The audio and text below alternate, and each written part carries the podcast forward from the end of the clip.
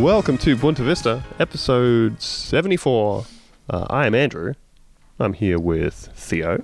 Hey, Beautiful, nervous Theo. thank you. this Oh, is me being Theo. as normal as I can. Oh, I love how Uh, weird this is, and we're only 15 seconds in. We got that real nervous energy. Yeah, About people, this podcast. chicks, chicks dig the nervous energy. Hell yeah. Big nervous Uh, dick energy. Uh, calling in all the way from Hawaii, and boy, are her arms tired. It's Lucy. I don't know if that joke works, but g'day. Well, Why are my arms tired from calling? moving on. Finally, hey, we have a guest. We have a guest all the way from across the pond. Please don't ask me which pond, like last time. More than one impromptu- pond. Impromptu geography lesson that I was not comfortable with at all, thanks to the Australian public school system. Uh, we are joined by Milo Edwards from Trash Future. Hi, Hello, yeah, it's me. Hello, good good morning, everyone. Um, I always, I, I feel, I feel very formal just by virtue of my own voice on an Australian podcast. I kind of, I, Hello. Such a Um, soothing kind of salve versus our horrible racist voices. Fucking g'day. well, it's not even that. I actually really like the Australian accent, and so and I instinctively talk like whoever I'm talking to. So by the end of this, I could be doing like a really uh, embarrassing kind of generic Australian accent. We'll see where Just it takes us. slowly, slowly easing into it like a hot bath.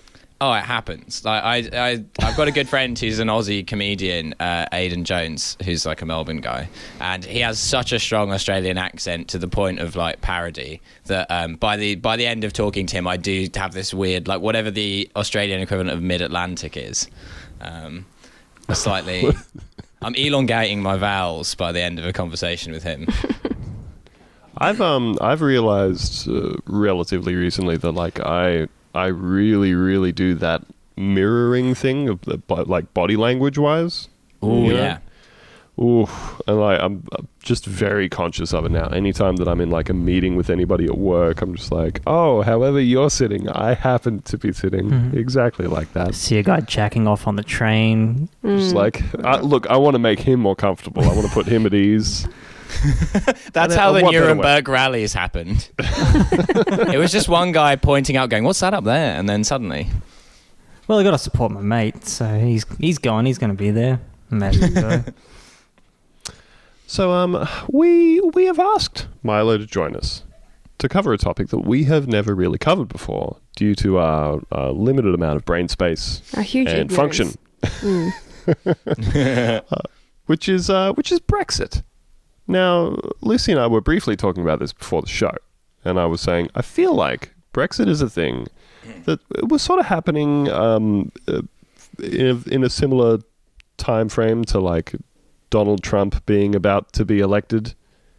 uh, or around that sort of time. Yeah. And I don't know if my brain just said, "Look, I've only got room to deal with one of these things," Mhm. and it's it's the one that's more likely to involve like nuclear fallout, probably. Uh, so apparently, my brain just said, "Look, I'm going to take in the bare amount of Donald Trump stuff," because that immediately became overwhelming as well. Um, and it just kind of parked the whole Brexit thing, We've all just shut down at this point. pretty much. Hmm. No room. I've got Nothing no room for in or out. new in there. No. I have no room for Brexit, and I'm living in the middle of it. It's Mm. So it's actually worse than Trump because like Trump is at least entertaining. Like it's this kind of hilarious like uh, post Mad Max type. Ha, everything is on fire. Whereas Brexit is more just like this incredibly British. Like the ship is slowly sinking, and everyone's like trying to play the violin. Everyone's Just milling a about. whole a whole nation of the captain from Titanic It's standing bravely that. on the boat. We might not even be the captain from Titanic. We might be the captain from uh, Goldeneye, who's getting suffocated by a woman's thighs. That seems, that seems more appropriate. Look, so we we barely know anything about it. Uh, as far as I know, Brexit is a portmanteau referring to putting uh, breast milk on your Weet-Bix. exactly. Yes. That's that's about that's about I'm where pleased I'm to see you're so well informed. I did a little research. Did a little research before the show. Just been looking Started into googling what I thought it might be about. It. Hmm. Got into Hmm. a whole hold it. We don't need to get into. Well, well, to be honest, things at, at agree. some point, breast milk might be the only milk you have access to if Brexit goes the way it's currently going. Yes. so, so take us through, if you will. Um, I mean, obviously the the origins of Brexit. So, Who, who kicked all this off? oh well. So I thought I thought what I would do is I would uh, as a way as a way into understanding the psychology behind Brexit. I would Ooh, I would I would start with a with an Australian news story that I really enjoyed this week because I'd like to join the Australian nation in mourning the loss of uh, the the correct formulation of the Bunnings snag. Um, because apparently you can't have the onions on top anymore. You have to have them underneath because it's safer. Disgusting. I know. Disgusting. and it's rightfully tearing your nation apart. Um, and and that's what Brexit's about, right? So the EU wants you to have the onions underneath the sausage, and it's a whole nation of dads saying, "No, we want the onions on top of the sausage," and God damn the consequences. Um, I, I demand, I demand my sausage with national character. They say as they slip and brain themselves on the pavement. and people are saying things like, "Yeah, but if you have the onions on top of the sausage, you know, like it could cause huge economic and political problems." And they're saying, "Yeah, but I like it that way." um, and uh, even though it just tastes the same, you know, tastes the same. Yeah. Um, Yep. So yeah, basically, uh, who who is responsible for Brexit? To answer your question, so if you cast your minds back to 20, 2015, we had an election, one of them elections, and David Cameron, keen to distract from the fact that he had sex with a pig. Um, decided to put in a big Who ticket amongst us? item. I know, I do, yeah. We've all been there. We've all been there at the pig stage in our lives. Yeah, he decides that he, uh, you know, he's gonna he's gonna distract from that, and he's gonna uh, throw a bone, uh, metaphorically speaking, to the the right wing of his own party, and also to UKIP, who are like the British equivalent of, uh, I'm sure, many Australian parties. Um, and Let's they say just, one nation. One nation. They're One absolutely. nation, yeah. yeah, they like they like saying racist things, and um, yeah, so he he's like, we're going to have a referendum on whether or not we're going to leave the EU. But David Cameron is like in his own head. Obviously, no one's leaving the EU. The British people won't vote Brexit, and at no point did he have his like gr- Greek tragedy hubris moment, being visited by three different gods or whatever. Um, and so then then the eventual referendum happens, and uh, and bi- like a bizarre host of people came out to campaign for the Leave the EU side, uh, including bizarrely the guy who owns the Wetherspoons chain of pubs, uh, which is like the cheapest place you can get drunk in the UK. There's like one in every town, and that guy was like, "Hell, when Brexit goes through, everyone's going to be an alcoholic, so this is going to be great." Um, and James Dyson, the vacuum cleaner guy. Uh, he was he was my favorite. I knew there was a reason for me not to like Dyson vacuum cleaners, apart from the fact that I can't afford them, and anyone who can is just some bourgeois. Uh, They really for suck. the guillotine. Um, yeah, so he he came out and said, "Yeah, Brexit's going to be great because it'll be like a return to British manufacturing." And then as soon as it went through, he moved like all of his factories to Singapore. Ah, Yeah, it it does very much have like the Donald Trump air in that sense, doesn't it? Of of just saying like, ah, do you wish that um everything would just be magically transported back to a time when we were on top of the world? also, like, and with with absolutely no way of drawing a line from one thing to the other, but just going, hey, it'll just it'll just happen. It'll just happen. Don't Yeah. you wish you had a a job like manufacturing t-shirts in Britain? That's the dream. We Well, that's- all. that's basically what Brexit is. It's like people not wanting a sort of independent Britain, but they just want what Britain was in like 1905, and no one has told them that that's not possible. Um, because like what they don't realize when they when they think of independent, they think of like but like fucking rule Britannia with like a navy that's going around the world like stealing people's spices.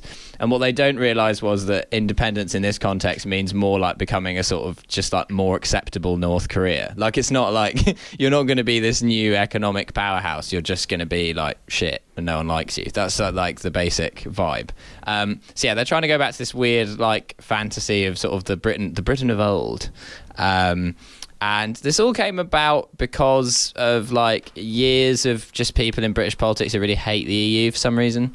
Um, uh, particularly on the basis that it's like it, they're making all of our laws. This is like a huge thing. Like the are the EU making all of our laws, which is like true to an extent, but also a lot of the laws that the EU makes are just very normal. Like, oh, you know, you hmm. like you probably shouldn't make people climb a hundred foot high rickety ladder at work without some kind of safety precaution. And people are like, it's our freedom, it's our right to climb those ladders. We've been dying on these ladders for centuries, and we're not going to stop now. tradition. I make people Morris dance on very slippery floors. My granddad died on a ladder. His granddad died on a ladder. My, My my, God, I'll die on a ladder. my, my ancestors fell off ladders on the side of a castle wall, and I'm not going to give up that right. Uh, yeah, so I mean, the EU is, is a ma- has been a massive blow to the, the siege weapons industry, uh, as they made almost all of them illegal. Uh, there's no no trebuchets here. Um, and uh, yeah, so ba- and then and then the other thing, of course, is immigration. Because basically, if you're if you're from any country of the EU and you have therefore an EU passport, you can come and live and work in Britain. Uh, and this is something that has negatively affected zero people's lives. Uh, but uh, a bunch of people are convinced that it's like the end of days and that we're being overrun by the sort of Mongol hordes, um, and that's you know that's how Britain's going to end. And the weird thing is that actually all of the people, as far as I can tell, that voted for Brexit on immigration grounds. Um, the people, the immigrants that they don't like, aren't from the EU. So even on their own terms, it doesn't work because like the immig- the immigrants that everyone like loves to hate in the UK are the Pakistani immigrants uh, and slash the Bengali immigrants, i.e. like Muslim immigrants, because that's the one that really gets people's. That's the one that gets your dad's blood boiling.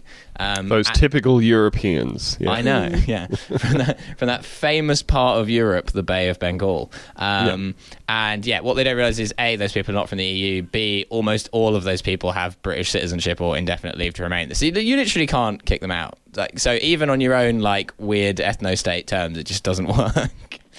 Um, but you know, uh, if only if only racists would do the math, it would be great. Um, but yeah, I think so. Basically, just like people in the UK were like very disaffected by like all kinds of all kinds of shit, and then uh, a bunch of people came along and were like, "Hey, what if we do this thing, and then everything will be great?" Um, oh, oh, I should probably talk about the bus. so there was a bus, okay. Oh, I remember the the NHS bus. bus. yeah. Yeah. Oh, yeah, the bus. yeah. It was a massive red bus, and they wrote, "If we leave the EU, we'll have 350 million pounds a week to spend on the NHS." Now, people weren't suspicious of this, even though this bus was being stood next to by people who had campaigned on the basis of putting less money into the NHS for years. Yeah. No one was like, "Why would these people?" um, and uh, and yeah, and of course, 350 million a week is the sum of money that Britain pays every week to the EU. Like, uh, but what they don't realize is that obviously, like, money can be exchanged for goods and services. Like, we do, we do get things for that money. It's not like, um, so basically, the, uh, uh, we ba- we make money out of the EU. We don't lose money on the EU, but they, but these people are like, but we spend money on it, and it's like, yeah, it's like spending money. It's like trying to save money on train tickets to work. And it's like, well, you will save money on the train tickets, but you'll lose money on like all of the money you won't make because you didn't go to work. Um, but that's that's the strategy we're currently working on in the UK. That's sort of like the the general the general objective. Um, but now we're like we're coming close to a deal. Um, God only knows what that what that deal exactly is going to be. Um, It doesn't sound like it's going great, the negotiations. Uh, no, because well, it's almost like they've got all of the leverage and you guys hmm. have jack shit, but you're pretending like that's not the case, even though everyone can clearly see that you're actually like holding your cards the wrong way around so that everyone can see your cards and you can just see the back of the cards. we're like reading a book upside down. It's yeah, it's gotten hmm. to that point. Well, So, so like just stroking your chin very thoughtfully. Mm, yes. Um, I think saying that we have no leverage is perhaps even giving Theresa May too much credit because the UK, like, we do have leverage. She's just like choosing not to use it and choosing to go about this sort of bizarre strategy that doesn't work. So essentially, like, our strategy from the outset seems to have been let's uh, set out a number of demands that are completely unreasonable and then just insist that we won't make a deal until those demands are met. And then the EU's been saying, like, well, we can't meet those demands. That would literally be against the laws of the EU to meet those demands. So we Well, it's, can't. ca- it's called negging, dude. yeah, yeah. The whole thing is like, um, if I go for a job interview and ask for a million dollars a year, They My have to be like, why not four hundred thousand? yeah, and then I'll be like, strategy. oh, I guess I could come down to four hundred thousand. I say, Damn, that's No, like, um, genius. I'm gonna try that out. You're just like, yeah, I guess that's a nice customs union for a whore. yeah, haven't they? haven't they been doing the um? Yeah, were, were they basically going in with demands like um?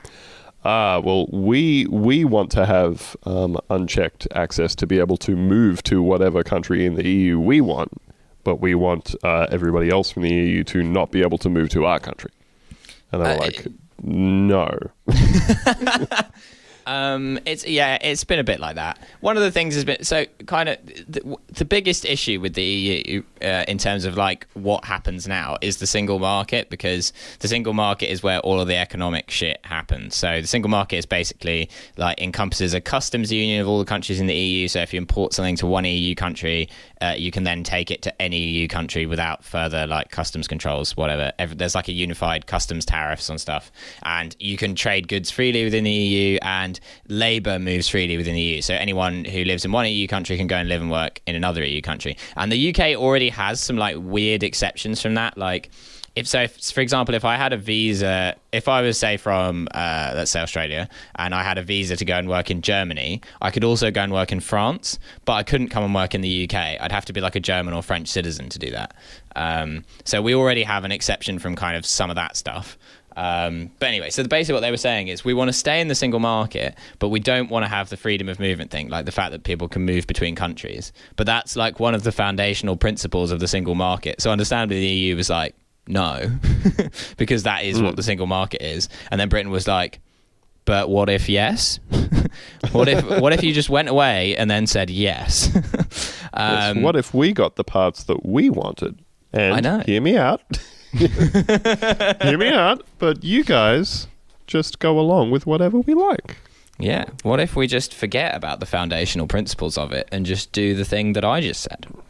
Um, yeah, and so where this gets really, really spicy is the Irish border. Um, because uh, so the other week we actually talked about this on Trash Future, and we decided that to really understand the Irish border issue, you have to go back to like 500 AD. Um, so I'm going to try and give you like a potted version, uh, uh, which is basically that a few hundred years ago Britain invaded Ireland, uh, and we fucked a lot of shit up there. Uh, uh, but one of the resultant things of this is that there are like a large group of people who live predominantly in Northern Ireland who are Protestant, uh, where, as opposed to the rest of Ireland where people are predominantly Catholic. And uh, the, these people kind of wanted to be part of the UK bec- when Ireland became independent because uh, they were worried that you know the Catholics would oppress them or whatever. I don't know how founded those concerns were, but what whatever. Um, so they became part of the UK. But then there was like a massive sectarian insurgency in Northern Ireland from the Catholic people who lived there, known as the IRA. Um, and there were similar paramilitary groups on the other side. And basically, there was this whole thing called the Troubles, where people in Northern Ireland were like fucking murdering each other for a long time, and also like occasionally blowing things up on the mainland. Uh, and then in 1997, there was this thing called the Good Friday Agreement, which uh, basically put an end to it. And one of the things was that there would never be a hard border between Southern and Northern Ireland. So, like, if you were living in Northern Ireland, but you regarded yourself as like Irish rather than British, you could freely go to Southern Ireland just by driving there whenever you want without this being like an issue where you have to cross a border or whatever. Um, and that had always been possible because Britain and Ireland had always had kind of a union of sorts um, either because of imperialism or because latterly of a kind of like agreement. Um, and then it, that was then superseded by the EU. They were both in the customs union, the single market, so there was no need to have a border. Um, but now, because Ireland, the country of Ireland, is going to stay in the EU, and Britain is notionally going to leave the EU, of which Northern Ireland being Ah. part of Britain, uh, there will now have to be a hard border between. Um, and uh, basically, if we stayed in the single market, if we did like a Norway type deal, then uh, we could not have a border because we would be signing up to enough rules to allow the c- customs union and whatever to continue. But um, we're what we're looking at is not doing that. And so essentially, the British negotiating position has been like, well, we're going to leave the single market in the customs union, but we're also not going to have a hard border in Ireland.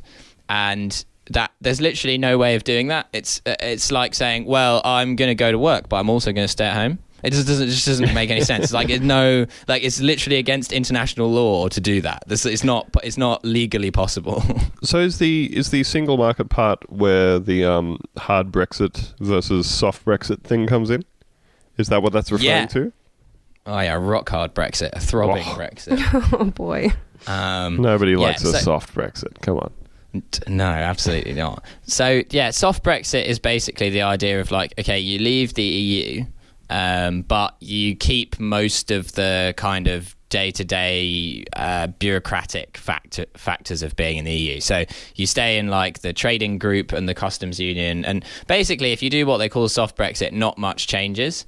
You regain some kind of uh, self-determination over certain issues, but you also still have to sign up to a lot of EU law because you want to stay in these big EU programs like the single market and the customs union. However, it's also the only like sane version of Brexit because hard Brexit, where you just say, no, fuck this, we're not doing this. We are now Uh, an isolationist little country. Yeah.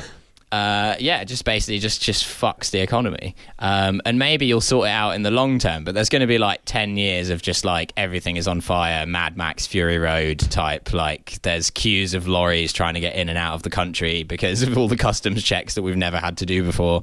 Um, uh, yeah, and that is that is more the vision that uh, the Tories are envisioning at the moment. Um, but because they're doing this weird thing where they're like, oh, we kind of they want things from a soft Brexit, but then they're quibbling over like weird things about the. I don't know, like because they'll say things like, "Oh, you know, well, what if uh, we did we had the single market, but we like limited the number of Europeans who could come to the UK?" And it's like, well, you no, you can't do that. But then also like you wouldn't be able to limit it that much anyway. So it's like they're just like these weird talking points that kind of cause huge problems, but no one really cares about. I, I Um, assume that the general sort of position on a soft Brexit is uh, if that's what you're going to do, then why bother doing it at all? Why not just stay in the EU? Y- yeah, I mean, a question a question we could all ask. Yes. Um, why are we doing this? I think basically uh, the the whole the problem is that we had this referendum, right? We should never have had a referendum. Having a referendum was a very bad idea because then you have to do what they say, right? Um, and no one really ever considered because our politicians are fucking dumbasses who fuck pigs. No one ever considered the possibility that this was going to happen. Which is generally Um, like, if yeah, if you absolutely don't want a particular answer to a question, maybe don't ask the question. Maybe. Yeah, if you don't want to know, don't ask. Um, and uh, yeah, so essentially now we're in the situation where, I mean, that referendum was badly run in the sense that uh, it normally to have like a big constitutional change like this, you'd have like a, a minimum amount of people would have to vote for it. Like, so you'd have like a 60% threshold or something, um, which they didn't do because they were like, oh, it's an advisory referendum. We don't have to abide by the consequences. But again, that's really dumb because obviously no one cares whether it's advisory or not. If you have the referendum and then you say, oh, well, technically it was advisory, so we don't have to do it, like, it, things, people are going to lose their fucking minds, right? So, yeah, they basically fucked themselves over. Um, and now they're in this situation where they, well, they kind of, they have to do Brexit because otherwise it's like political suicide, right? Like no one can just have a referendum and then be like, eh, well, we don't like that. um, but equally, they do have this great option to do like not much of a Brexit and they can still say we did Brexit. Um, and because the thing is, I think the people who voted leave are going to be disappointed anyway, because no one's getting deported in any scenario. Like, no one, like, nothing, nothing good is going to come of either version of Brexit. You either get just a version of Brexit which is like less bad and a lot of things stay the same, or you get like the kind of hell world strap in Brexit and no one knows what the fuck is going on, but still no one gets what they were promised by the Leave campaign. Yeah, uh, the, which the is- country doesn't yeah. magically become the 40s again. It's like Yeah, peop- the peop- big bopper is brought back to life. Yeah, yeah, yeah. So you won't magically get back the job that you had 30 years ago and all that kind of shit. Would Yeah. that really be that good? Yeah, I that's feel like every time I see a period drama about England, it's it's no good. You know. No, Early people- 1900s England. Mm, It's Oh. not pleasant. Then explain why everybody's so horny for Colin Firth when he's with Mr. Darcy, right? You got me there with Mr. Darcy. everyone's wearing a brown suit and having tea and cake with the vicar. That's it. and occasionally hanging, you know, uh, like mentally disabled people who were just at the scene of a crime. Yeah.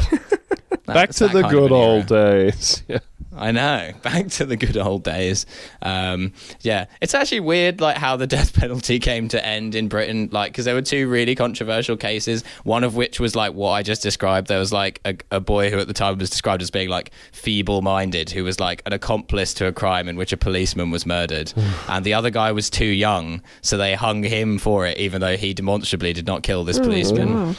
And that kind of started getting people thinking, hmm, maybe this is bad. But one of the cases they often cite is one of uh, Ruth Ellis, who was the last woman to be killed.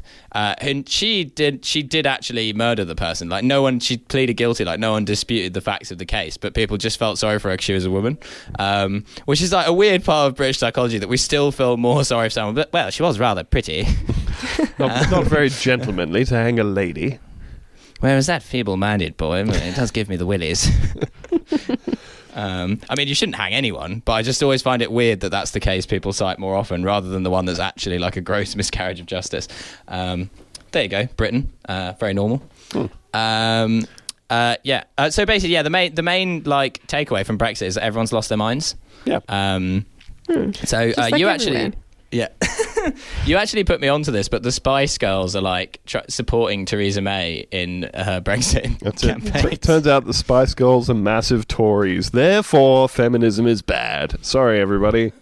Oh no, women are cancelled. Remember- cancelled. Remember when the Spice Girls invented feminism back in They the sure did, 90s? I Andrew. know. They sure did. Madness. I watched No, it was, it was the, the first time I watched the movie uh, recently for the first time the since Spice Girls movie. the Spice World, the Spice Have we Girls movie. discussed this before? I don't know, but um, I, I watched it again recently for the first time since I'm pretty sure I saw it like in the cinema in 1998 Right. because I just used to go to the movies and watch literally every movie that played. I would. Anything feminist that was on. it. oh well, I I know I don't need to justify. it. Um, but yeah, I watched it recently and was like, this is some wildly incoherent shit. It was it was very much like a, akin to like a, a Beatles Hard Day's Night kind of movie where they just kind Yeah, of turn is. up in a scene and a thing happens and then they go more and just run off to another place and then something else happens and it's all completely unrelated. Uh, pretty sure Sounds Richard e, Richard right. E. Grant was in it though, so that was good. But um, but yeah, It's, it's like watching the news now. yeah, yeah. Basically, nothing relates to anything else. No. Um, yeah, but yeah, the Spice Girls went on some like uh, daytime TV show, and somehow Brexit came up, and they started saying like Theresa's doing her best. Just Oh, doing a bit, giving it a red hot go. Yeah, which is not really good enough, is it? It's not really like if you if you say you're doing your best, you're probably not doing it very well. In my experience, that's not what you want to hear, is it? From someone who's like just performed surgery on you. I did my Did best.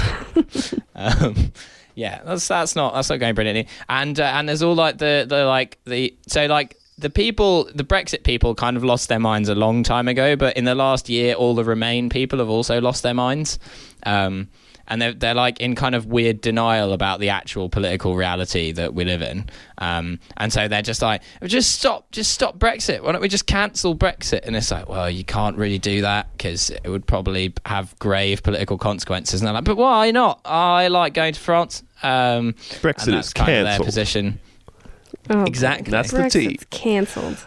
And they're being led by AC Grayling, uh, who's an Oxford philosophy professor uh, who uh, looks a bit like a kind of like 18th century dandy, um, and uh, he has a he has a haircut that's like it's a bit like what Leibniz's haircut was like. It's like a similar kind of a like grey shoulder length, uh, but parted in the centre, sort of like. Yeah, something so a cross between kind of a Oh, yeah. Leibniz and Louis XIV's kind of haircut. It's Oh, that I'm looking at him now. He sounds cool. Mm. I like him. I like him already. He very much has an air of philosophy professor. and he is the head of the FBPE Twitter mob people who are like all the crazy pro Brexit people whose bios all say things like, uh, father of two, gin enthusiast, watch the rugby on Sundays, uh, you know, like that, that kind of thing. Um, and they recently had this, they keep, they keep going on like marches for like a second referendum which is you know i guess that's fine. That's just protest isn't it? Um, and the, a second referendum is like eh, well um, it could we could just lose it again. That might happen. Did we learn nothing from the previous referendum? Well, um, it, but then, like, what what would be what would be to stop like all the people who want Brexit from then doing their own protest every week and saying, "Do the referendum again." Like after that, you know, It- that. It's it's not. It doesn't seem like a recipe for kind of tying a neat bow on it or anything. No i mean i do think that most of the brexit people are too old to leave the house so probably Oh yeah. there might be you know there might be a problem with that. But yeah i mean that i think this is like this is potentially opening a huge can of worms in terms of like we could easily lose this. There are plenty of people in the uk with a fuck ton of money who want brexit to happen for like their own nefarious reasons who'll be more than prepared to put that money into making it happen. Um, but yeah, they recently had this protest where they all the FBPE people like took their dogs to Parliament Square to protest in favour of a second referendum, and they called this the Wooferendum. Fucking hell. Oh boy. It's not even clever. It's not even No. a good pun. And these are the people like I I agree with these people that Brexit is bad. Like these are the people that I'm supposed to be like, yeah, these are my guys, and I'm just looking at them like Jesus wanked. Like there is no For Should start, clearly be like referendum, Yes. right? exactly. Clearly. It's very evident. Obviously. Lucy, you need to be a consultant for AC Grayling. Yeah, I'll give him a call. well, I just do dog puns. That's my thing. if you want to win, if you want to win this referendum, you need good dog puns. It um it, it certainly seems like from all the evidence that basically like, like you're saying that nobody actually expected it to happen and now that it's happening the people who are supposed to be arguing in favor of it are just completely unprepared. Like I saw I saw that clip doing the rounds the other day of um of the guy who's playing some some central part in the negotiations giving a speech in which he explained that he had recently discovered that apparently most of uh, England's food arrives by boat. and like as though he was surprised that uh, a very small island with millions of people on it uh, is receiving some of its food from other places. Crazy. I know. Hmm. And it, why would that be happening? We're the greatest country on earth. Hmm. Surely we're feeding ourselves purely on a diet of beets and um, p- parts of lamb. All that. homegrown beans. Get that scurvy. Oh man, scurvy is a British tradition that the EU has been trying to take away from us for years.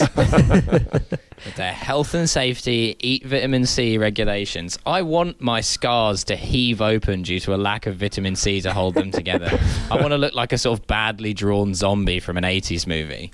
That's your right. That's your right as an English citizen, you know? Exactly. Oh, Um, that that and going to a hot country and turning bright red within a matter of hours. That's the other key right.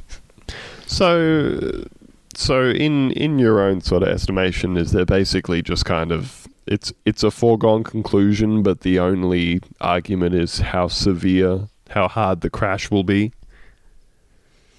Yeah, basically, I've never really un well th- because the, the Tories have made a whole mess of it because they thought if they went on this like hard Brexit route, they would be able to like it, cement their own power within the UK, which is maybe true, but like exceptionally short sighted.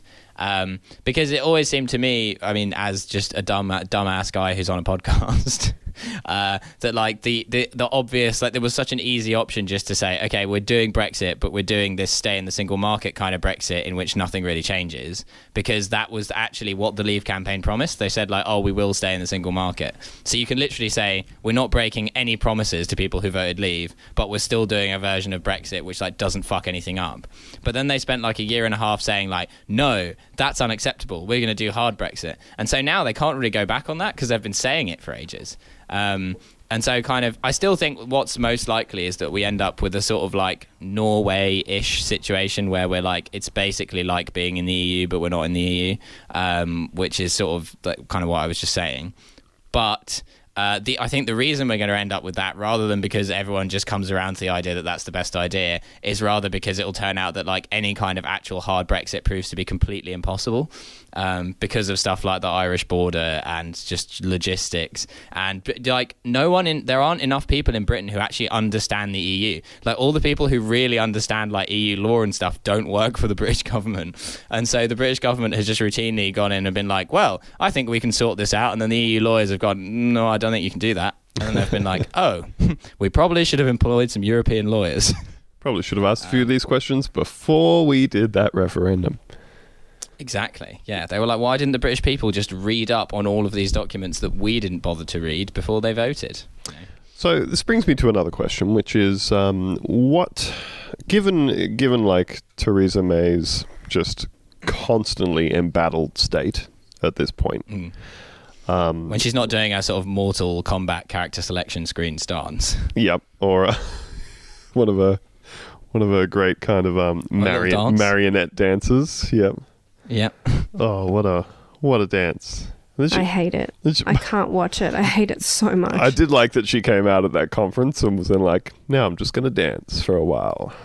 Just go- I've Yeah. already been mocked roundly for this by the entire world. Nothing. She's trying to own it. She's taken it back, Trying to own and the I libs. hate it. But um, it does seem as though she is uh, just enormously unpopular. I mean, she managed to almost immediately lose government um, Mm. after. She managed to almost immediately, you know, lose government and lose the. She, she lost the majority, didn't she, in that election? Mm. Called that snap election, and uh, Jezza almost Yeah. won. She called an election like, uh, checkmate, Jezza, and then was like, oh no, Oh, another no. grave miscalculation by People Theresa. like him. so, um, so I guess when Oh no, I probably shouldn't have called him a communist. Oh no, I probably certainly shouldn't have called that election. Oh, it's hot today. Well, um, so like when when is the next election? Uh, well, so in the in the UK, uh, that's not it's not certain. So we had an election in 2017. So that means that our next election has to happen like at some point in 2021, but it could happen earlier. Like if you can get basically the the party that's in power can call an election whenever they want, as long as they can get a majority to approve it in Parliament. Um, and I mean, I'm sure they would because it would be weird if the opposition voted against having an election. oh no, you're too popular. Oh no. Yeah, yeah. I mean, theoretically, that's that's not the sort of thing the Tories would do, like vote against having an election. That's like definitely a plausible strategy for them. But yeah, so um, I mean, Theresa could call an election at any point. Uh, essentially, if there's if Brexit actually gets to a point where uh, the, the leading party has a deal, which it seems to do, and the no one will vote for it, that might force an election because it will get to a point where it's like, well, we're not going to do anything different, and if no one will agree to what we have to do, then basically we have to have an election. So that that could happen. Um, What's what's that party that they're relying on for their to to oh, get fuck, votes the through? D, the DUP. the DP. Ah, Britain's Britain's own version of the Tea Party. yes. Um, a truly, so the DUP are the the Northern Irish uh, far right Protestant party who are like ultra unionists, um, and uh, and they believe that like uh, abortion is murder and that like women should stay at home and do the cooking and like they're- they're- yeah they're really they're really forward thinking guys. And so, and basically, yeah, T- Theresa May is like beholden to them. So they're like, yeah, well, we'll vote for your Brexit plan, but we didn't like this stuff you said about, you know, not supporting uh, the burning witches at the stake. So we're going to ask you to row back on that. so That's very so important to us. is there a possibility that before um, 2021 that that they could lose confidence from the DUP and they could say, "Oh, we're not going to help you out with anything anymore," and be forced to call an election before then? I I mean, it's possible. I mean, I think that. So one of the weird issues is that the Irish border is basically the only thing that could fuck up their relationship with the DUP because the DUP are just the Tories but more. So, like, the Tories kind of believe Oh, the everything Mories. the Tories believe. Yeah, the Mories. mm, they're just so delicious. um, uh, yeah, so I mean, essentially, yeah, everything they believe is just like a more extreme version of what the Tories believe. Um, but it, they what the one thing they really are careful about is the whole Irish border issue because that's something that could just like literally fuck their shit up. So um, if if the Tories manage to come up with a version of Brexit that's really unsatisfactory on that issue, that is, I think, essentially the only thing that could really lose them the DUP support. Um, but even if they do lose that support. Uh, they could still have a minority government because the Tories have something like 59 sorry 49% of the seats in parliament something like that. So they they pretty much have enough to govern as long as they can persuade a few rebel MPs from some other parties to vote for whatever they're voting for. Um, yeah. So, so is there any kind of like um, actual deadline on Brexit, or is it more of a thing where like um, where the Tories are just losing losing credibility and face and popularity by the day, while while it's just getting dragged out and they're getting hammered? Well, so this is something that I, if the Tories were getting hammered, I think it would be much preferable. just get just get them wasted on the Brexit negotiations. um, but yeah, it's one of those things where no one really knows a, a- to what extent there is a deadline because it's never happened before. Um, so basically, the the whole the EU Article 50, which is if you if a country decides to leave the EU, was put in there kind of because you have to have a mechanism like that, but not in the expectation that anyone would ever leave the EU because they kind of rightly assumed that leaving the EU would be an insane idea. Um, and so, yeah, but basically we're doing this. And so the notional deadline is the 29th of March. Um, Ah, yeah, but I don't know that I don't think if there's not a satisfactory deal, we won't want to leave on the 29th of March, and the EU won't want us to leave either. So I suspect that could be kind of prolonged indefinitely. I don't think there's any legal necessity if both sides agree for us to leave on the 29th of March. But it, theoretically, the EU could be like, okay, bye on the 29th of March, and if we haven't agreed a deal, then we're just fucked. Um, but I don't think they will do that. Probably not. but it it seems like it's just going to keep doing damage to the Tories over time, doesn't it? I assume. Yeah. Well, I mean, they're quite good at they're quite good at spinning it um, in the sense that uh, they're uh, fuck. I've lost my train. of We're thought. we're Yeah, they're being quite good at- tough. We're being tough with them. God, I, yeah, yeah, exactly. They're they're kind of spinning it as like the EU wants us to fail, and they're managing to make it like this is why we have to leave the EU. See how they're not agreeing to our list of incoherent demands that are actually self-contradictory. Um, but like you can sell that to the British public. It's I mean it has the, all the hallmarks of Trumpism. Like whatever they don't like, they say is like an EU conspiracy, and whatever they do like is like Theresa's a genius. That's kind of the the long and the short of it.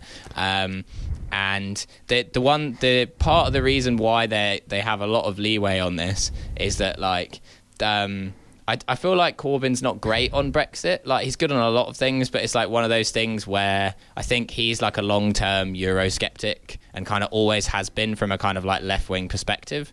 And so he is sort of notionally remain or like notionally kind of soft Brexit, but I think he harbours a, a fantasy of a kind of like a socialist hard Brexit.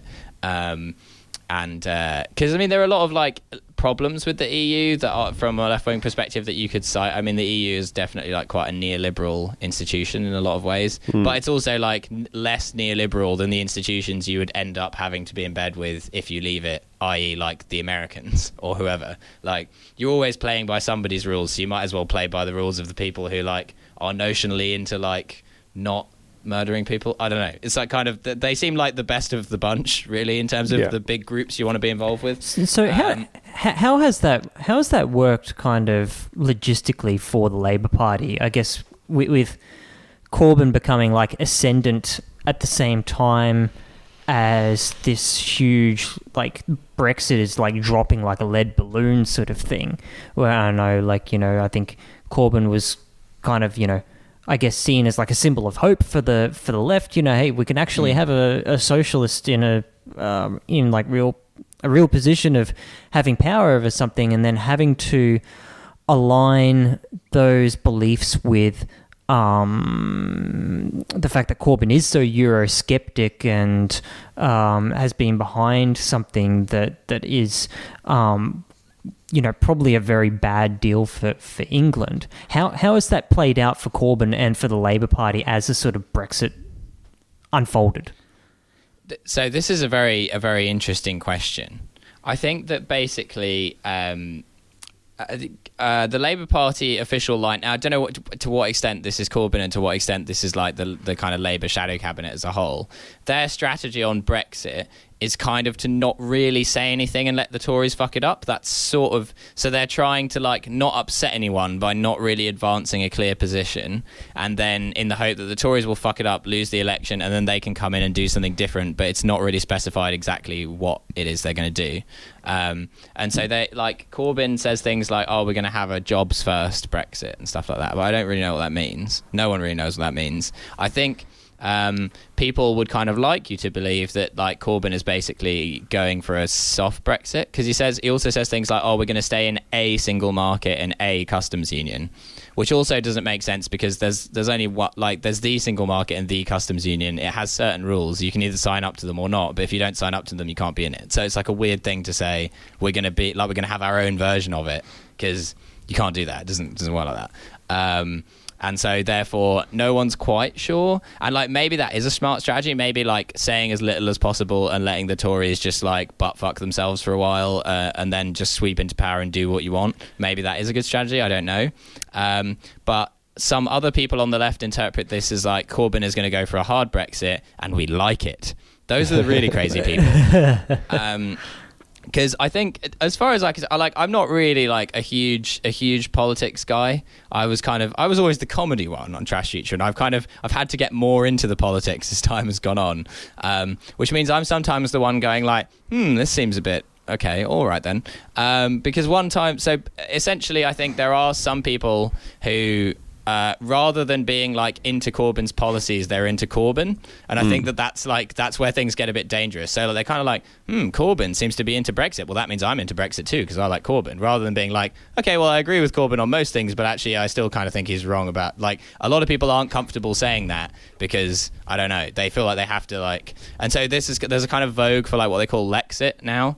Um, which is people believing that like you can turn Britain into a socialist utopia through Brexit which I'm all in favour of turning Britain into a socialist utopia, but I don't really think that leaving the EU is going to do that because it's just a massive victory for like all the right wing forces of darkness in this country, and it's going to like fuck the economy. And to do socialism, you do need money. Um, So, so there kind of is there an element of that in being like, well, this will obviously play out so poorly for the Conservatives that nobody will ever let them form government for the next ten years or something. So we may as well just like try to be, try and do all the shit that we've wanted to get like get to kind of thing. I mean, I think there's definitely like I, I'm sold on to an extent on the idea that like the politics of uh, letting the yeah letting the Tories fuck it up, saying as little as possible so as not to upset anyone, get into power and then do something. Like if that if that is the strategy, then fine. As long as they really think that'll work. I mean, I don't see why it wouldn't work necessarily, other than British politics is insane. Um, I don't know how long that'll last. In that like the like like in any country, like the public are just like they will just vote for the Tories again as soon as they feel like they want more money or that like uh, you know they they've decided they don't like brown people again like that. Yeah, I mean, well, Tories even can if- fuck up a lot and yeah. Yeah, even like we saw in, in the American midterms where there was obviously a, a swing towards the Democrats, but like not anywhere near as like any kind of sane person would expect to say, "Oh, you're being ruled by a, a bunch of absolute, uh, you know, madmen," um, and My- there's no way that you could could ever possibly vote for such a person as Donald Trump, and here we are again. Yeah, I mean, I- I'd like to give my absolute respect, by the way, to uh, Republicans in Nevada who, instead of voting for an actual living Democrat, still voted for a dead pimp. Oh, it's uh, it's incredible, but it only sustains good. you for so long. Yes. yeah. Um, Uh, it, it does sound it does sound like maybe um, you know Labor are employing a similar strategy to the Labor Party here, um, which unfortunately is not as similar to uh, some of uh, your Labor Party as we would like. But I love the Australian Labor Party. Please tell me more about this. Has Tony Abbott not said anything again? the the Australian Labor Party, I think, is probably I mean, they have much stronger links to trade unions, but other than that, Mhm. I think they're probably a lot more akin to um, to like the Democrats in the states, where Yeah. where they're a b- a bit more a bit more neoliberal, a bit more technocratic, um, still still quite beholden to corporate interests and. In in the case of um, in the case of Australian politics, I think what has been the case recently is just a whole lot of like, ah, the other major party is imploding, so we're just going to go super small target in the lead up to this thing. We're not going to advance any kind of ambitious agenda or, you know, really, really try and lay out.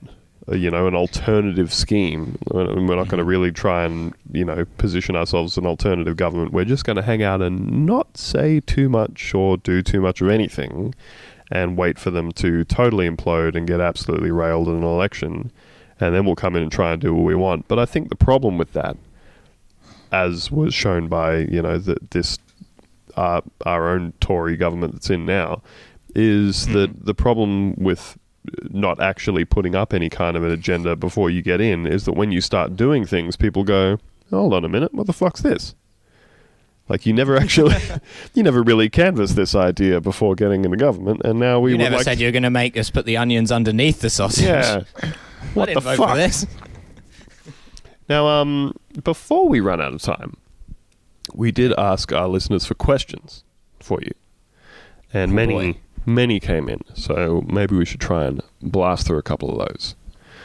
I hope that some of them are just personal. Um, No, they're just the questions for me. Okay.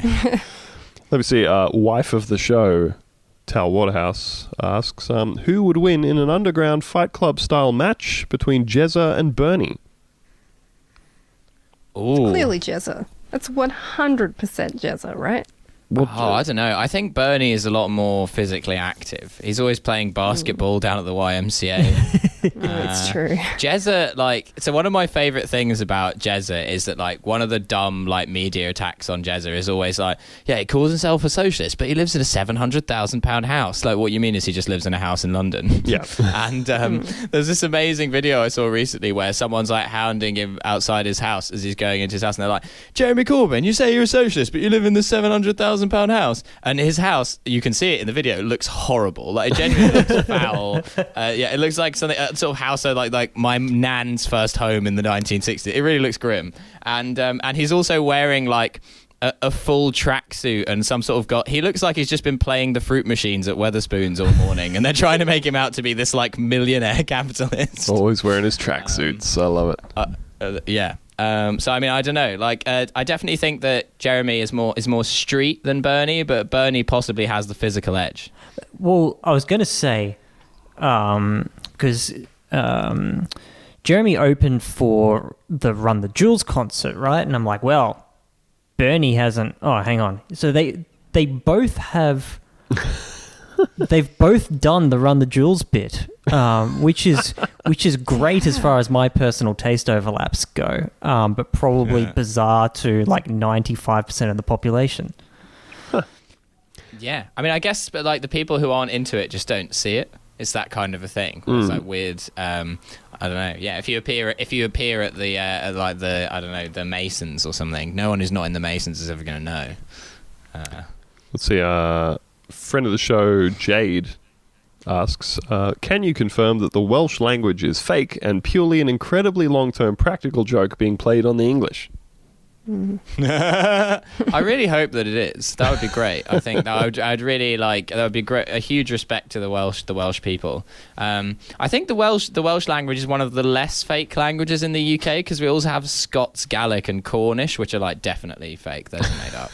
Um, every road sign in Scotland has like a Scots Gaelic translation on it, and I looked this up, and there are literally like six people in all of Scotland who only speak Scots Gaelic, and there are only like a thousand people who know it at all.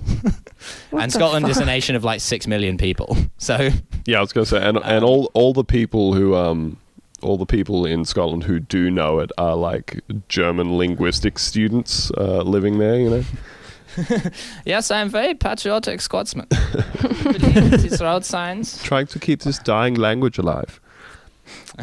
I don't know what the Scots Gaelic for we have ways of making you talk I'll for next episode.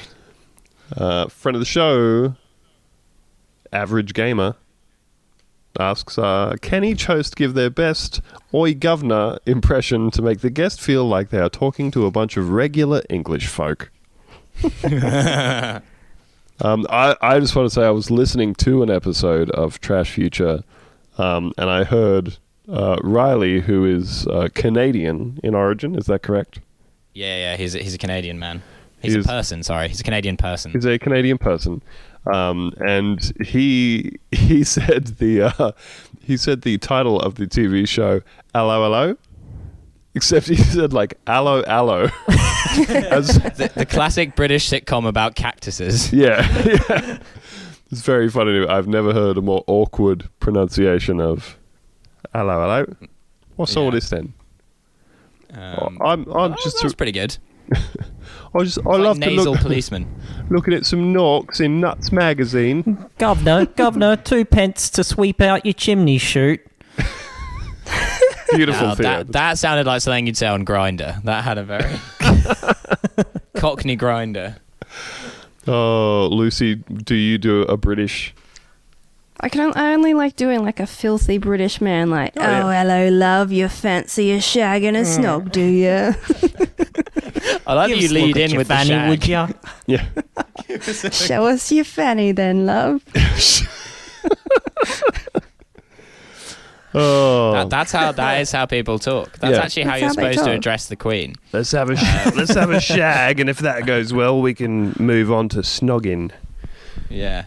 You uh, you first the first time you have to call her Her Majesty, and then every time after that you just say, "Show us your fanny, then love." Yeah, That's right. This is what I know about England. That's true. It's completely true. You're on the right track. Didn't know you guys were such experts. yeah. here's a uh, here's a question from a friend of the show who is apparently a train nerd. Um, there's plenty of those Trained around. nerd. Doesn't narrow it down. That's all our fans. No, a nerd, a nerd who's worked into for Hillary trains. Clinton. Unlike unlike Lucy, who has currently been in Hawaii fucking some I'm planes. into planes. Apparently, I'm into planes. Okay, that's not weird. Being into planes, not weird. Oh yeah, it's not nerdy at all. Don't worry. hmm Uh, friend of the show, Sam, asks, How come there hasn't been a full on revolt about the train system in the UK? It is insane not only that the fares fluctuate depending on when you buy the ticket, but it is a ridiculous amount of money 25 quid for an hour and a half journey from Cambridge to central London. It's fucked What up. the It's so bad. What's the deal? Oh, What it's is the mental. The, the UK train system. So this it's probably gonna be another boring answer. like basically, uh, in uh, I think in as far as the 80s, we used to have nationalized rail, but it was really bad. Like it was so bad that when people privatized it, they were like, "Oh, thank God." And then the the privatized rail was like slightly more efficient, but then became like wildly more expensive, and then has over time become even more expensive and even less efficient to the point where it now works like as badly as the nationalized rail did, but just for like eye-watering sums of money. Um, and no one has ever considered the fact that maybe we could have a nationalized rail system that just isn't shit. Um, but now this is like weirdly pop. So, so one of Corbyn's policies is nationalising the railways, but that's genuinely something that most Tories would vote for. Well, at least most Tory voters. I don't know about Tory MPs, but like if you spoke to like the average Tory voter and were like, "What do you think about nationalising the railways?" They'd probably be like, "Yeah, do it." Honestly, the thought of a, of a railway being renationalized is like it. It gives me chills. That that is mm, like my nightmarish. the perfect intersection of the things that I find arousing. Hmm. Got a massive hard on for trains.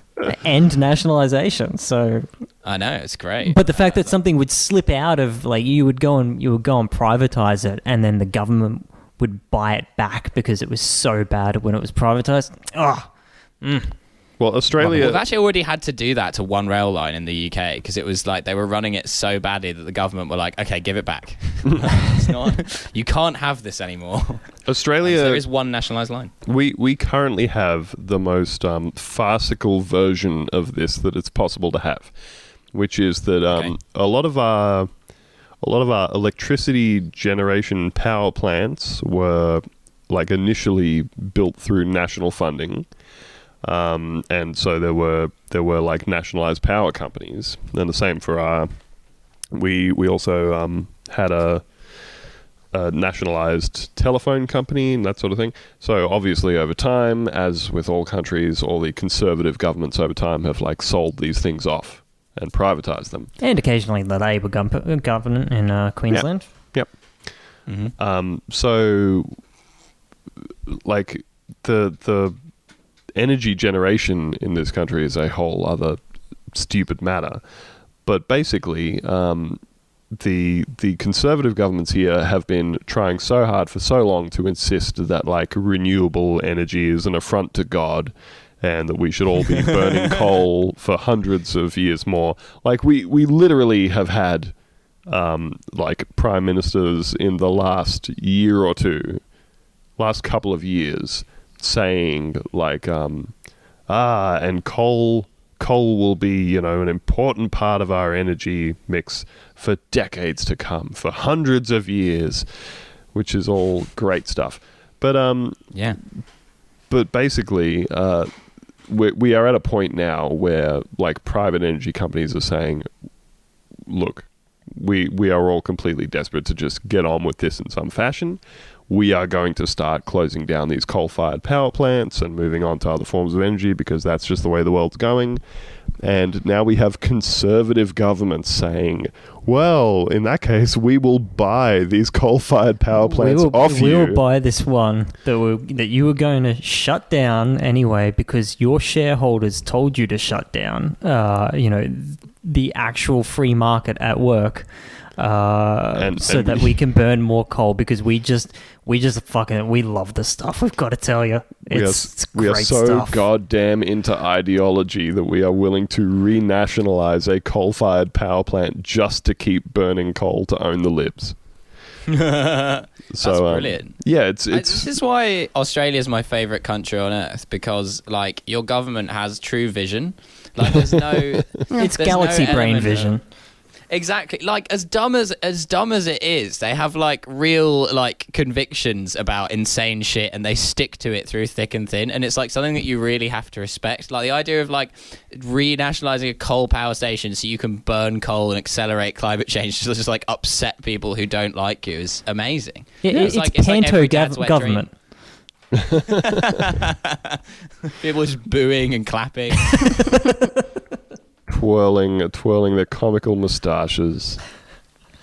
Um, we we actually have another question here. I got a whole letter, folks. I got a whole letter which I I promised letter. myself that I would remember to read, um, unless I can't find it, as is usually the case with these letters. Hey, hey, folks!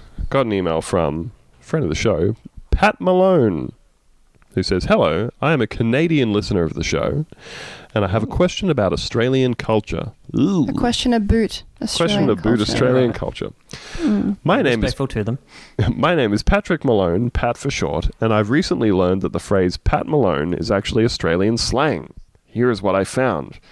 Pat Malone is rhyming slang for on your own. So if you are drinking with Pat Malone or drinking on your Pat Malone, you are alone, usually regarded as a socially unacceptable practice. The term does not apply exclusively to drinking. You can go on holidays on your Pat Malone. I am wondering if any of the hosts use this phrase at all or if they are aware of its origins. Any information would be greatly appreciated as I grapple with this new information. Oh It- god, I feel like so many of these are just like from from fucking the ancient Australian times. Hold on a second. like- I mean, like Hold on, 50 hold on. Years ago. It's Incidentally, been renationalized. hold on. Incidentally, I have never had a girlfriend. All the best, Pat Malone. Thanks, Pat. Thanks for your letter. yes, I feel like um, I feel like Thanks for staying p- pure, Pat. We really Thanks. appreciate it.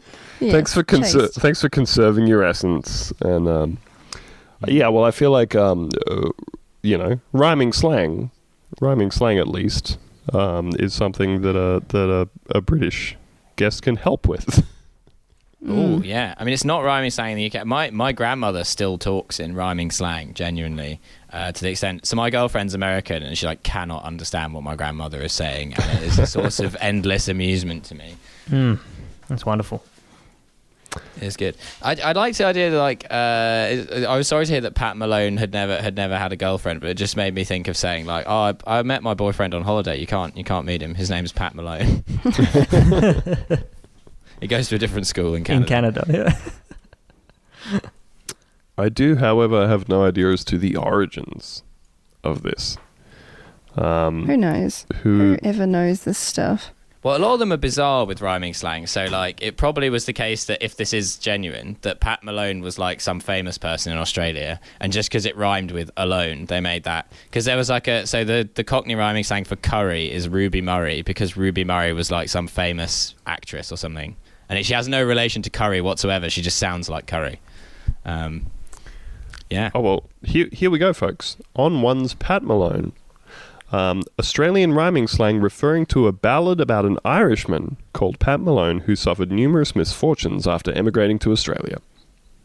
Wow, sucks to be Pat Malone. When his Sucks to be coal-fired power plant was shut down by the shareholders. Um, so that's the deal, Pat. That is why you are all alone, or on your Pat Malone. Um, I I I feel like pretty much no one does any rhyming slang in Australia no, anymore. not, any- not I might anymore. say dead horse. yeah, that's not Dead that's not rhyming used. slang, though. Yes, it is. what's what's dead horse? Sauce. Oh, Sauce. yeah. You are. Maybe You've lost it. Maybe, maybe not for you city folk. no? Bloody bougie, bougie blokes over here. You live in an apartment in Melbourne. Wait, so de- dead horse is sauce in the sense of like a, a dipping sauce or like Yes. alcohol? Yes, dipping sauce. Okay, so if someone in Australia said to me, "Oh, I'm just going to dip these fries in some dead horse," I would just take them at their word. I would be like, "Oh, okay, I didn't know that was a thing." All right, guess that's just okay. the culture here. Better than live horse, I guess. Hmm. Which part of a live horse would you even dip it in? I'm assuming dead horse would at least be some kind of paste. Mm, true. Well, it's true. more which end of a live horse would you would you do? yeah, you pays your money, you takes your choice there. All right. Well, uh, we do we do have more questions, but we might Oh, goodness. we'll have to wrap it up. All right. Well, Might well, sorry. to. We we also had a question in the mailbag, separate from the letter from Pat Malone. Okay, So he's getting greedy all the way from Canada. he, he's serious about this. But this is a this is also another British specific question. Um, Mm. Pat asks, I would like to know which football league team is the least racist. Ooh, that's. Uh, mm, I mean, they all have such rich and storied histories of racism. It's Mm. difficult to say. Um, I, I gotta say, like, bearing in mind that we live in Australia, uh, which has its own very uh, elaborate, storied history of sports racism. Um, Mm. I feel like whenever I see a whenever I see a story about like a Premier League type incident of racism, it's always like, wow, it's it's always some some serious shit. Like like the stuff the stuff from Australia is usually like uh, a slur was used, and the stuff from like a the, game of slurs. yeah, and the the Premier League type stuff is. Um, hey, was that a was that a callback to when we were on your show? Yeah, it is. A game Uh, of slurs. Okay, just ha- sitting around having a game of slurs. Yeah. Inviting a few guys around. Sit around the woodpile. Yeah, the um the Australian ones are like uh, a s- a single person in the crowd yelled out this slur, and the like Premier League ones are like um there was a black player on the field and all these people pelted him with a banana. so we collapsed the stadium. yeah, Yeah. Right, so that that is the classic one, the throwing bananas at people thing, which is both like really bad, but also somehow like incredibly like quaintly 1950s and a sort of bizarre like, oh wow, I thought even racists had moved past that. Hmm. Um, like it's kind of very um, well, and- and then so I recently found out about the. I didn't even know about this. There's always there always used to be a lot of violence in British football. Re- aside from the racism, there was a lot of like football fans would just fight each other. at games hooligans. hooligans yeah uh, which is that is actually to do with the irish. That that's that's that's a genuine irish origin slang term because there was a family whose surname was hooligan who apparently caused no end of trouble for british soldiers and so then they made that a term for yeah true. Um, and that even the russians say hooligan. They have that word in russian. So that's that that, that the fame of that family is spread far and wide. Um, but yeah, so uh, I can remember like my dad took me to like a Tottenham game when I was a kid, and you'd have like mounted police there, like keeping people apart and stuff. And then that kind of all died away. Um, but now there's like the weird phenomenon of like the racist soccer group. um, because I'm fa- soccer fans were always racist, but I don't think they were organized like racist in an organized way. Like I don't. I mean, like I'm sure someone can correct me on this. It was more Um, just but yeah, so now- spontaneous racism than premeditated. Exactly, yeah, jazz jazz racism, improvised.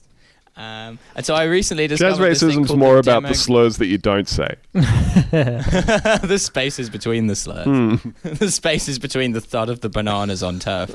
Um, and uh, yeah, so I recently found out about this thing called the Democratic Football Lads Alliance, um, which both doesn't sound like a racist soccer group and also sounds exactly like a racist soccer group in the kind of bizarre way the world now works. Yeah, who do like they're like Tommy Robinson supporters. Um, Oh yeah, Oh, we right, we just had a gonna say- political party in Australia get infiltrated by a whole bunch of alt right. Um, get like uh, have their local branches stacked with alt right members um, by a group called the Lad Society. So we're right on board with you with the what a racist group sounds like.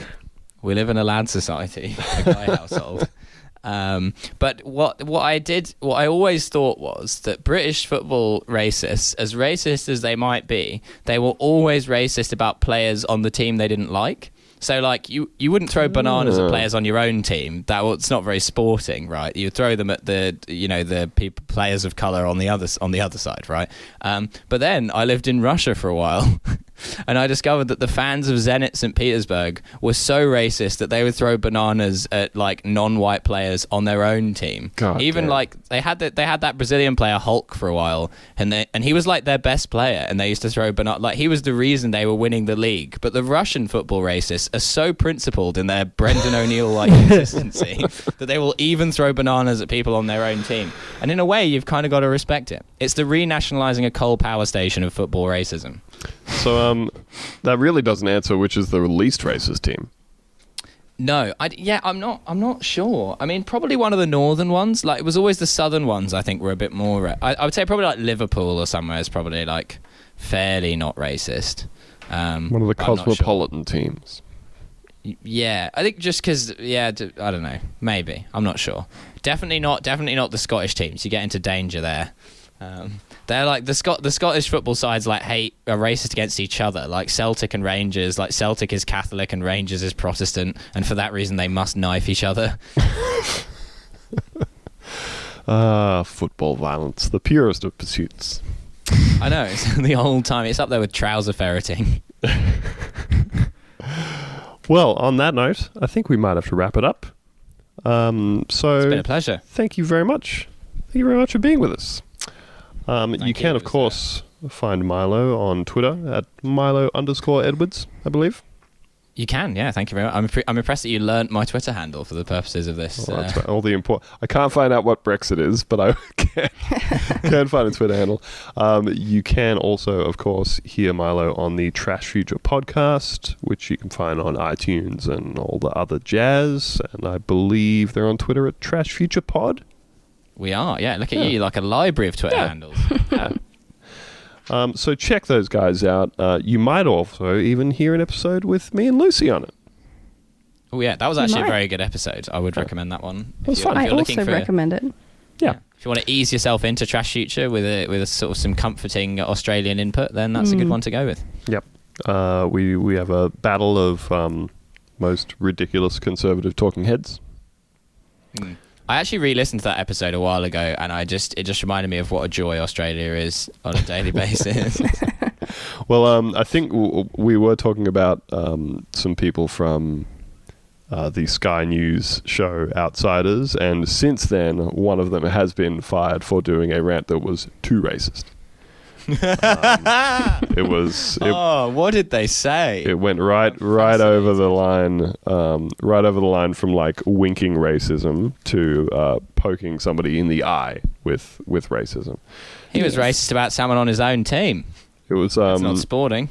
it was it was one it was uh, host Ross Cameron doing a uh, racist rant about Disneyland What? as as you can imagine he was um uh, I'll I'll give you the quote just before we go um uh, Ross Cameron said on the show, quote, if you go to the Disneyland in Shanghai on any typical morning of the week, you'll see 20,000 black-haired, slanty-eyed, yellow-skinned Chinese desperate to get into Disneyland, he said, in what was a spirited defense of China. Oh fuck! Oh, I might have to move to Australia. Oh. It's so good. It's like With I friends that, like, these, you know? he'd said a number of slurs in that sentence, and every time he was like, "I'm not sure I've said enough slurs. I'll just throw another one Chuck in." in some more. That was um he, he was slap. he was doing a defense of China um in and so that sentence was supposed to illustrate how much um Chinese people love western uh, western culture. I don't know why all the slurs needed to be in it, but I don't understand what what you mean. Some of my best friends are slanty-eyed yellow skins. yeah. Yeah, I don't don't really and then of course all of his colleagues went on their their own um very emotional defenses of him as the least racist person that they know, who absolutely loves China. So It says a lot about their friendship groups, doesn't it? Really. it does. Um, So until next time, um, please do check out Trash Future, and we'll see you guys next week. Oh, also we have a Patreon. Everybody knows we have a Patreon. Now you know too. Five bucks a month. Get yourself another ex- uh, episode every week. Patreon.com forward slash Punta Vista. Go and do that, please. fantastic. Go on. Do it. Treat What's yourself. this message? Treat yourself. Glad I remembered that. Anyway, thanks everybody, and we'll see you next time. Bye bye. Cheers. Fantastic. Cheers, Bye. guys. Bye.